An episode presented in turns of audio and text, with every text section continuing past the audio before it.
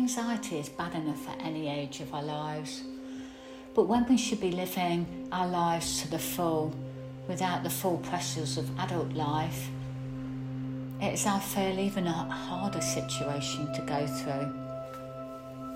I had a young woman come in with her boyfriend, and this young woman is an inspiration to us all. She's been battling with her childhood issues and severe demobilising anxiety for many years. We've been having sessions for a few months now and making great progress, which is fabulous. And I know this will only continue to, to grow better for her.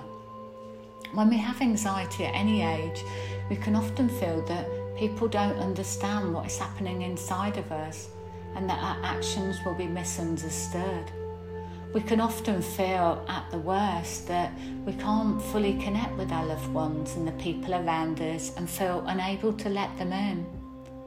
Also, we can feel that people maybe might take our actions personally and that it's something that they've done rather than our anxiety and how we're struggling at that moment.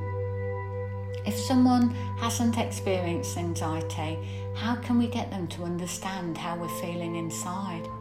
How can we explain what is happening inside us at that moment? How do we get our loved ones to help us when we can't seem to even help ourselves?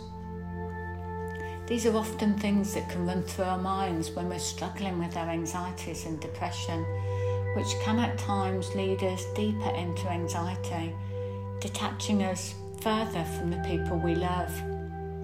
I must say that my client and her boyfriend are brave young people to come in and ask to try and understand ways to help them both move forward through this. Navigating their relationship with issues of anxiety and depression are a challenge. You might have been wondering why I called this blog Rabbit. Well, I'm getting to this part now. I do spend a lot of time talking to my clients in analogies. I think for me, they do help me explain more easily every point I'm trying to get across. With my client's severe anxiety, at times she becomes immobilised and frozen in fear. This was often exasperated by the fear of what people would think of her being this way. Her boyfriend has always been very accepting of her issues and has never suffered from anxiety or mental health issues and has struggled to understand how she's feeling inside and what he can do to help.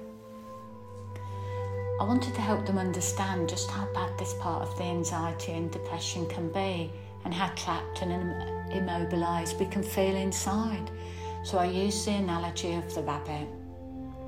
Rabbits are amazing at using the freeze response in that fight, flight, and freeze survival mechanism to help them stay alive. When rabbits and certain other animals are threatened by predators, they're unable to fight or flee, and they use the freeze response to play dead.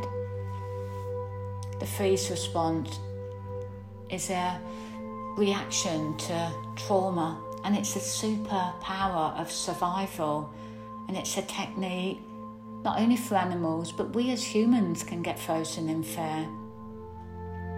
They do this because many predators require a chase or a fight to stimulate their hunger, and in its absence, they can simply lose interest. By freezing this way, the rabbits can survive situations that otherwise would have led to certain death. Once the need for playing dead has passed and the predator has lost interest and wandered off, the rabbits will literally shake off the trauma they've just survived and bounce back to life.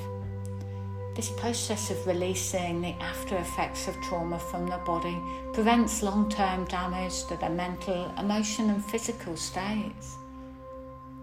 This freeze response is an equally instinctive survival technique in humans as well as rabbits. When we feel powerless against attack, whether there be a physical or emotional attack. Unfortunately, until we've healed and shaken off the trauma or released the trauma from our bodies, our primeval mind can remain stuck to varying degrees in a traumatized state. For many people with severe anxiety, we find we revisit that place and continue to get stuck in that demobilized state. After this, I explained this all to my client and her boyfriend, and I could see both of them could understand more what's happening in these times when the anxiety was becoming too overwhelming for her to deal with. We then looked at ways to help come out of the state.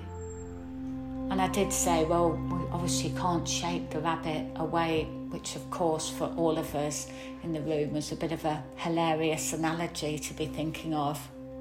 But on a more serious note, we can't try to pull somebody out of the frozen state. It will only make their primeval mind hold on to the fear even more. For rabbits, we have to leave them alone, and after a bit, they can sense the danger is gone and they bounce back to life. For us as humans, we do need that space to be able to shake ourselves out of this state we also need to know that people understand us and that we know that they're there for us. As humans, our emotions are based in part around these internalized fears, and that at times is what can govern this internal mindset. If we're left in a fearful state, all we breed is fear. What we truly need to know is that our loved ones around us support us and understand. And with this knowledge, we can feel safe to switch off that mental dialogue. After we have done this, we then start the process of returning to that place of safety and security within ourselves. Then we can come back into the moment for most of us, our fears are not predators trying to eat us, they're our thoughts, our inner fears, our past that are overwhelming us.